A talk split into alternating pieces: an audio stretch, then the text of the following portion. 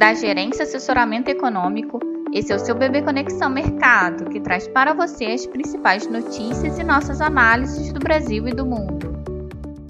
Bom dia, quinta-feira, dia 13 de abril de 2023. Eu sou Adriana Lima e vou apresentar um panorama sobre os principais mercados. No exterior, os mercados operam digerindo o CPI, a ata do FONC e surpresa com a balança comercial chinesa, além de aguardar a divulgação dos números do PPI que seguem no radar. Nos Estados Unidos, a agenda de hoje conta com a divulgação do PPI, que é o índice de preço ao produtor, e dos pedidos, dos pedidos semanais de seguro-desemprego. O mercado de trabalho ainda bastante apertado no país segue pressionando a inflação de serviços. Já o PPI pode trazer importantes sinalizações quanto à dinâmica de preços no país, que ainda segue acima da meta e apresentando resiliência. O PIB mensal do Reino Unido apresentou estabilidade, variando zero em fevereiro. O mercado esperava uma menor desaceleração, saindo de 0,3 de crescimento de 0,3 em janeiro para um crescimento de 0,1 em fevereiro, ou seja, o número veio pior que as estimativas de mercado. Na Alemanha, o CPI segue apresentando resiliência. O índice mensal de março ficou em 0,8, em linha com as projeções, mas na comparação anual, ou seja, no número anualizado, houve desaceleração, saindo de 8,7 em fevereiro para 7,4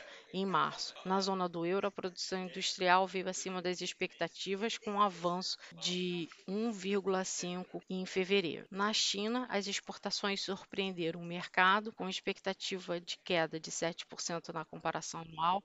As vendas externas do país avançaram 14,8%. Já as importações recuaram 1,4% acima das projeções do mercado, que esperavam um recuo mais acentuado de 5%. Ontem, a ata do FONC revelou que os dirigentes consideraram não realizar um aumento nos juros em março, por conta da crise bancária, a qual também consideraram que pode ocasionar uma recessão ainda esse ano nos Estados Unidos. Alguns membros também cogitaram uma aceleração do ritmo de altas, indicando um incremento de 50 pontos na taxa dos Fed Funds. Contudo, por conta da inflação ainda resiliente no país, o aumento de 25 pontos foi aprovado por unanimidade. Houve também alteração na redação da ata, que agora passou a indicar que mais altas podem ser apropriadas.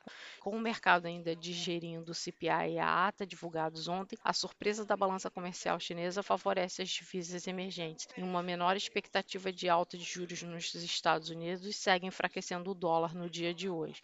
Já as commodities avançam em decorrência da atividade econômica chinesa, que foi divulgada através da sua balança comercial e também beneficiada pelo enfraquecimento do dólar. Com isso, a nossa expectativa é que o dólar siga em queda frente às moedas principais emergentes, as taxas dos treasuries operem em queda no dia e as bolsas e as commodities operem em alta. E esse movimento no cenário internacional deve se refletir sobre os nossos ativos domésticos no dia, dado que temos uma agenda esvaziada aqui no Brasil, o único evento do dia com destaque é o leilão do Tesouro para papéis prefixados, que pode até mesmo trazer uma certa volatilidade logo na abertura da sessão para a curva de juros.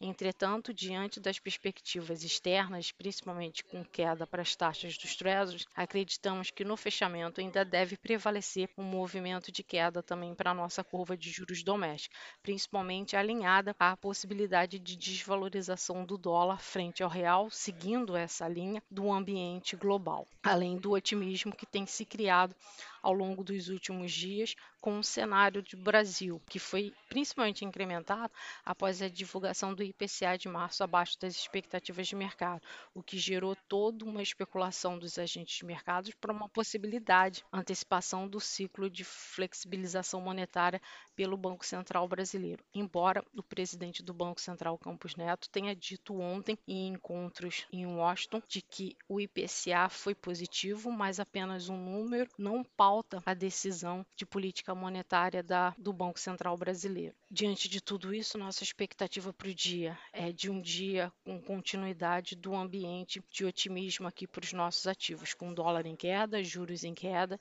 e Bovespa em alta, seguindo o ambiente internacional. Desejamos a todos um bom dia e bons negócios.